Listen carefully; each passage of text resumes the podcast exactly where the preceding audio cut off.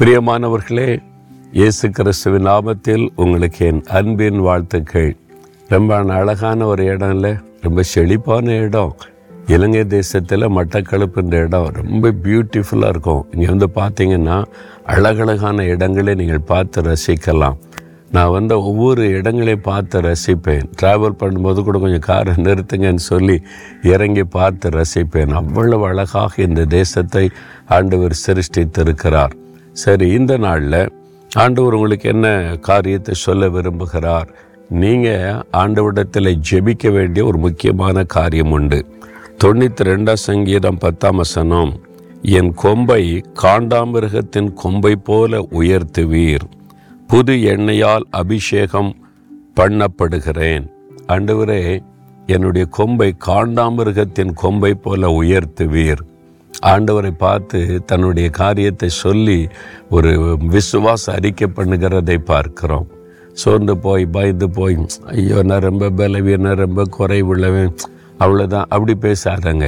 காண்டாமிருகத்தின் கொம்பை போல கத்தர் உயர்த்துவார். அப்படின்னு தைரியமாக விசுவாசத்தோடு சொல்லுங்கள் காண்டாமிருகத்தின் கொம்பு பார்த்துருக்கீங்களா? மாட்டுக்கு ஆட்டுக்கு எல்லாத்துக்கும் ரெண்டு ரெண்டு கொம்பு இருக்கும். ஆனால் காண்டாமிருகத்துக்கு மத்தியில் ஒரு கொம்பு தான் இருக்கும். நீங்கள் பார்த்துருக்கீங்களா? அது நான் ஆப்பிரிக்கா போன போது அதை பார்க்குறதுக்கு கூட்டிகிட்டு போனேன் காட்டுக்குள்ளே ரியலாகவே நான் பார்த்தேன் பாருங்கள் அதனுடைய சைஸு அதனுடைய கொம்பை பார்த்து ஆச்சரியப்பட்டு போனேன். அந்த கொம்பில் ஒரு யானை கூட குத்தி தூக்கி நிறுத்திடுமா? அவ்வளவு ஸ்ட்ராங்கானதான் அந்த கொம்பு. அவ்வளோ பலம் வாய்ந்தது காண்டாமிருகத்தின் கொம்பு. அதான் சொல்ல என் கொம்பை காண்டாமிருகத்தின் கொம்பை போல நீர் உயர்த்துவீர். அப்படி சொல்லுங்க தைரியமா. நீங்க வந்து பலம் உள்ளவர்களா கத்தர் உங்களை மாற்றுவார். சாத்தானுடைய வல்லமெல்லாம் நீங்க உடை தெரியக்கூடிய வல்லமை உள்ளவர்களாய் கத்தர் உங்களை மாற்றுவார்னு சொல்லுங்க. அதுக்கு புது எண்ணெயால் நான் அபிஷேகம் பண்ணப்படுகிறேன். தினந்தோறும் அந்த அபிஷேகம் பரிசுத்தாவின் அபிஷேகம் தான் அந்த எண்ணெயாக சொல்லப்படுகிறாரு நான் தினந்தோறும் காலையில் எழும்பி ஆண்டவரை இந்த நாள் முழுசும் எனக்கு விரோதமாக சாத்தா எத்தனையோ போராட்டங்கள் நெருக்கங்கள் உபத்திரவத்தை கொண்டு வருவான் என் சத்துரு. ஆனால் அவனை எதிர்க்க அவனை மேற்கொள்ள எனக்கு ஒரு பலன் வேணும். அதுக்கு முன்னாடி அபிஷேகம் என் அபிஷேகம் பண்ணும். இந்த நாளுக்கு ஒரு புதிய அபிஷேகத்தை தாருமன்னு ஜெபம் பண்ணுவேன். ஒவ்வொரு நாளும் அந்த புதிய அபிஷேகம் தேவை. ஒரு ஊழியத்துக்கு போனால் ஒரு பிரசங்கம் பண்ண போனால் இந்த நாளுக்குன்னு ஒரு ஸ்பெஷல் அபிஷேகத்தை எனக்கு தாரும். புது அபிஷேகத்தை தாரும்னு நான் ஜெபம் பண்ணுவேன். அந்த அபிஷேகம் இறங்கின உடனே பாருங்கள் எல்லாவற்றையும் சாதாரணமாக செய்து முடிக்கலாம்.